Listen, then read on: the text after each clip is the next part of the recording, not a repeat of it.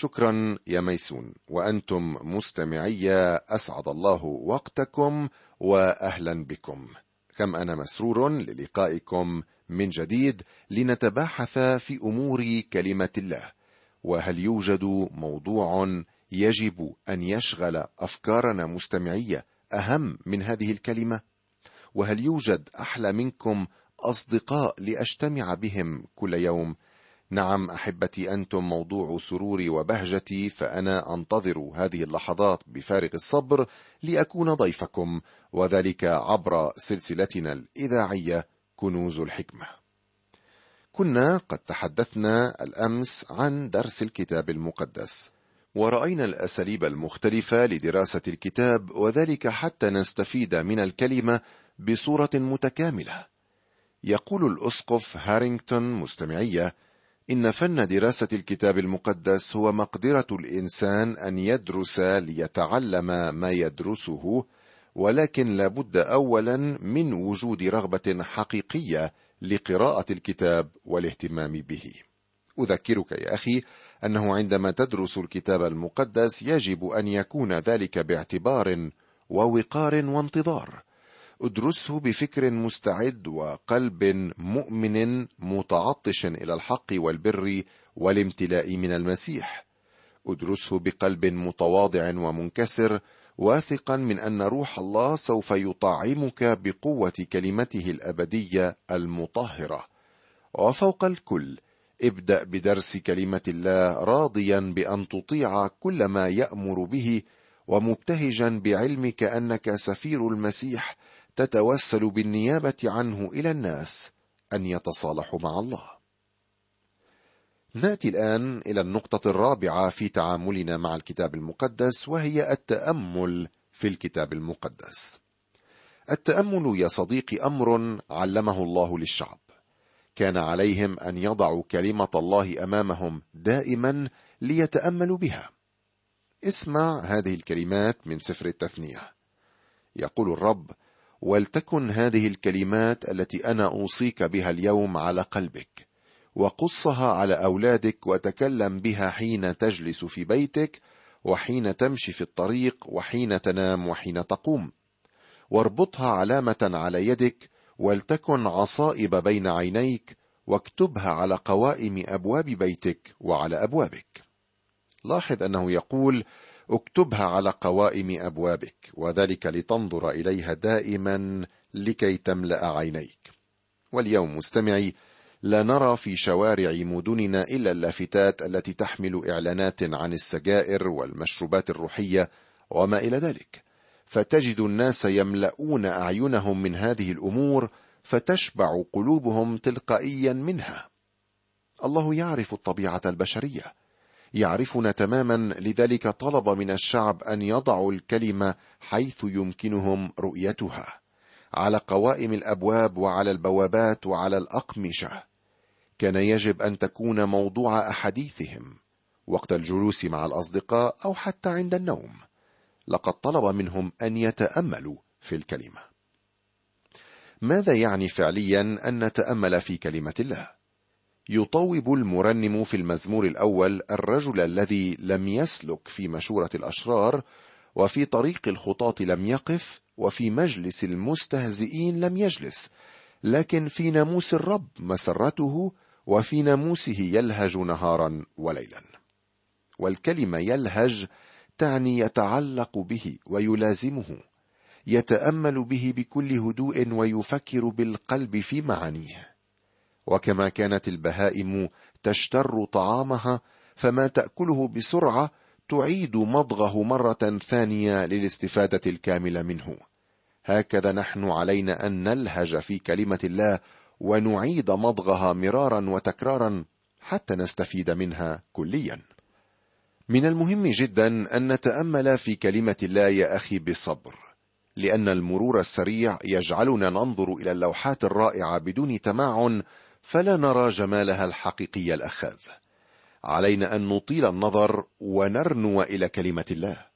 وإذا أردت أن تستخرج الذهب من أعماق الأرض لا يمكنك مجرد خدش السطح لذا قال أحدهم بدون دموع ما كان يمكن أن يكتب الكتاب المقدس وبدون دموع أيضا لا يمكن استيعابه.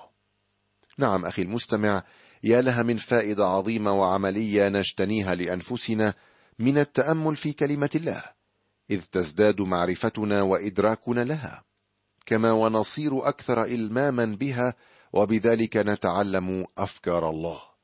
وفي نفس الوقت نحصل على ذخيرة من الأسلحة ندافع بها عن أنفسنا ضد مكايد الشيطان وهجماته.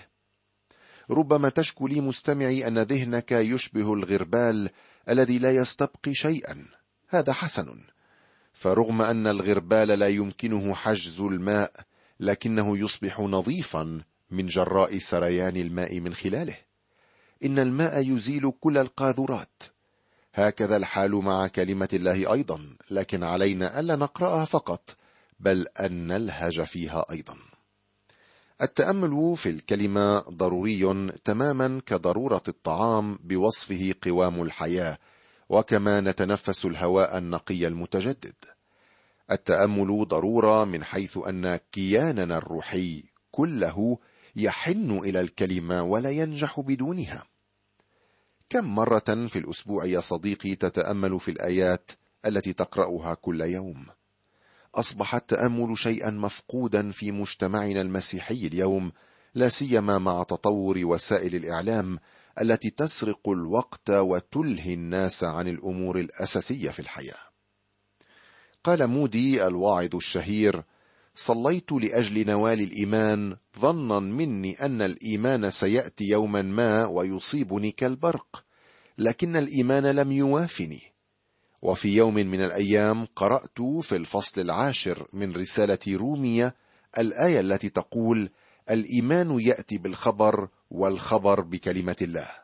ففي الماضي أغلقت الكتاب المقدس وصليت لأجل الإيمان. أما الآن فقد فتحت كتابي المقدس وشرعت في درسه ومنذ ذلك الحين أخذ إيماني ينمو. لابد وأنك تذكر الخصي الحبشي في سفر الأعمال الذي كان يتأمل في نبوة إشعياء ولم يكن يفهم منها الكثير. ولكنه كان يدرس ويتأمل ويحاول أن يفهم. من أجل ذلك أرسل له الروح القدس فيلبس ليشرح له الفقرة الكتابية فانفتح قلبه وتعرف على المسيح شخصيا في حياته.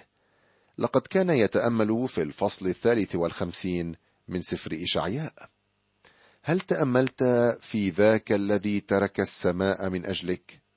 حمل الله الذي أسلم نفسه لننجو انت وأنا من الموت بعد أن ضللنا عن الله كالغنم الذي ضل عن راعيه هذا ما كان يتأمل به الخصي الحبشي. فهل تفعل ذلك يا صديقي؟ ربما فاتني أن أقول مستمعي إنه لا يمكننا أن نحصل على فائدة كبيرة من قراءة الكتاب أو دراسته أو التأمل به ما لم نكن مولودين من الله أي مغسلين بدم المسيح وقابلين خلاصه وسيادته في حياتنا. وقد أشرت سابقا إلى عمل الروح القدس في شرح الكلمة لحياتنا. وروح الله لا يسكن إلا في المؤمن الذي وضع ثقته بالكامل في شخص المسيح وعمله لأجله على الصليب. إن أحببت أن تعرف المزيد مستمعي عن موضوع الخلاص والحياة مع المسيح. أرجو منك أن تبعث لنا رسالة وأنا وزملائي على أتم الاستعداد لمساعدتك. اسمح لي أن أقدم لك بعض النصائح العملية لدى التأمل في كلمة الله. التأمل هو جزء من وقتك اليومي مع الله وهو الوقت الذي تصلي فيه وتتأمل في كلمة الله. يشكل هذا الوقت الغذاء اليومي الذي يمدك بالقوة لتحيا حياة روحية صحيحة وصحية. نحن نحتاج إلى مثل هذا الوقت مع الله مستمعي. فقد خلقنا الله ليتمتع بالشركة معنا. وعندما أخطأ آدم وانقطعت الشركة مع الله أتى يسوع ومات عنا ليعيد الشركة مع الله. ولا تنسى أن الخلوة اليومية التي كان الرب يأخذها مع الآب كانت مصدر قوة لخدمته. صدقني يا أخي بدون هذا الوقت اليومي مع الله لن تختبر ما أعدته العناية الإلهية من بركات وقوة ونعمة وستبقى في حالة ضعف روحي يرثى لها. قال مارتن لوثر إذا أردت أن تعرف رجلا ما على حقيقته انظر إليه وهو منفرد مع الله. يعتبر هذا الوقت أيضا فترة عبادة شخصية أنت وحدك مع الله تقدم له ثمرة تسبيح من قلبك وشفتيك وتستمع لصوته وهو يتحدث إليك بينما تتأمل في كلمته النقيه وفي هذه الفترة يعطيك الله الإرشادات اللازمة لتحيا أمامه بكل أمانة. يمكنك أيضا أن تفحص طرقك وأفكارك ونيات قلبك لتسلك بالحسن أمامه. وكلما جلست أكثر معه كلما صرت مثله متشبها به. وهذا أمر طبيعي كما يقول المثل الدارج من عاشر قوما أربعين يوما صار مثلهم ومنهم. كم بالحري عندما تجلس مع الرب وتتأمل في شخصه وتركز أبصارك عليه فتمتلئ منه حتى يشع من خلالك نور محياه. لا يمكنني أن أصف الفائدة العظمى التي نجنيها من خلوتنا اليومية مع الله بالصلاة والتأمل في الكتاب المقدس. فرح قوة سلام ثبات ونجاح صلوات مستجابة وتغيير في الحياة لا يخفى عن أنظار الجميع. ولكن مستمعي عليك أن تختبر ذلك بنفسك. أنا لا أستطيع أن آخذ هذا الوقت بدلا عنك. إنه وقت فردي شخصي. قد تقول لي أنا لا أملك الوقت والمشغوليات تغطيني من رأسي وحتى قدمي. وأنا أقول لك إنه يتوفر لك في الأسبوع 168 ساعة. تقضي معظمها في أشياء مهمة وأخرى غير مهمة. ألا يستحق الله منك نصف ساعة في اليوم؟ أي حوالي ثلاث ساعات ونصف من أصل 168 ساعة اسبوعيا. نحن لا نملك الوقت لنقوم بكل شيء ولكننا نأخذ الوقت للقيام بما نريد.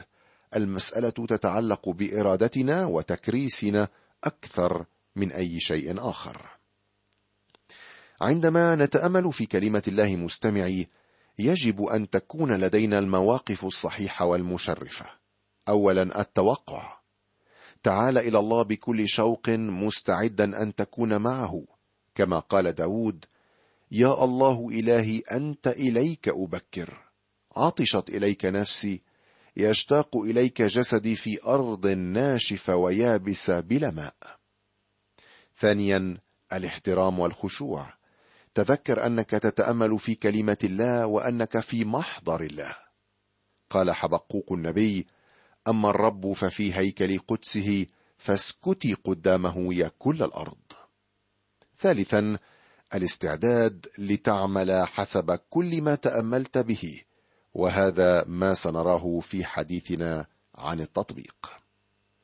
أحضر دفترا وقلما عندما تتأمل في الكلمة لأن الله سيعطيك افكارا لا بد لك من تدوينها حتى لا تنساها. اطلب من الله أن يكشف عن عينيك لترى عجائب من شريعته.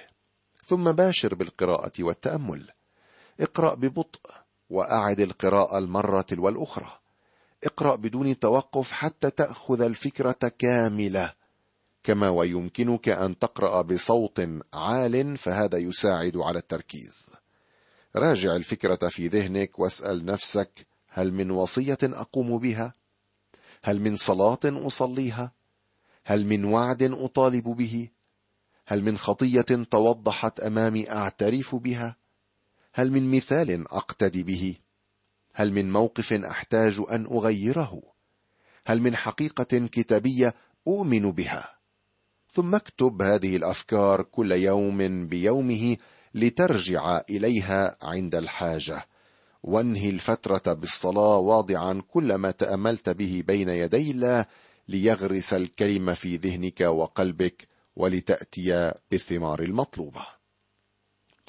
النقطة الخامسة في تعاملنا مع الكتاب المقدس هي أن تقرأ ما كتبه الآخرون عن كلمة الله.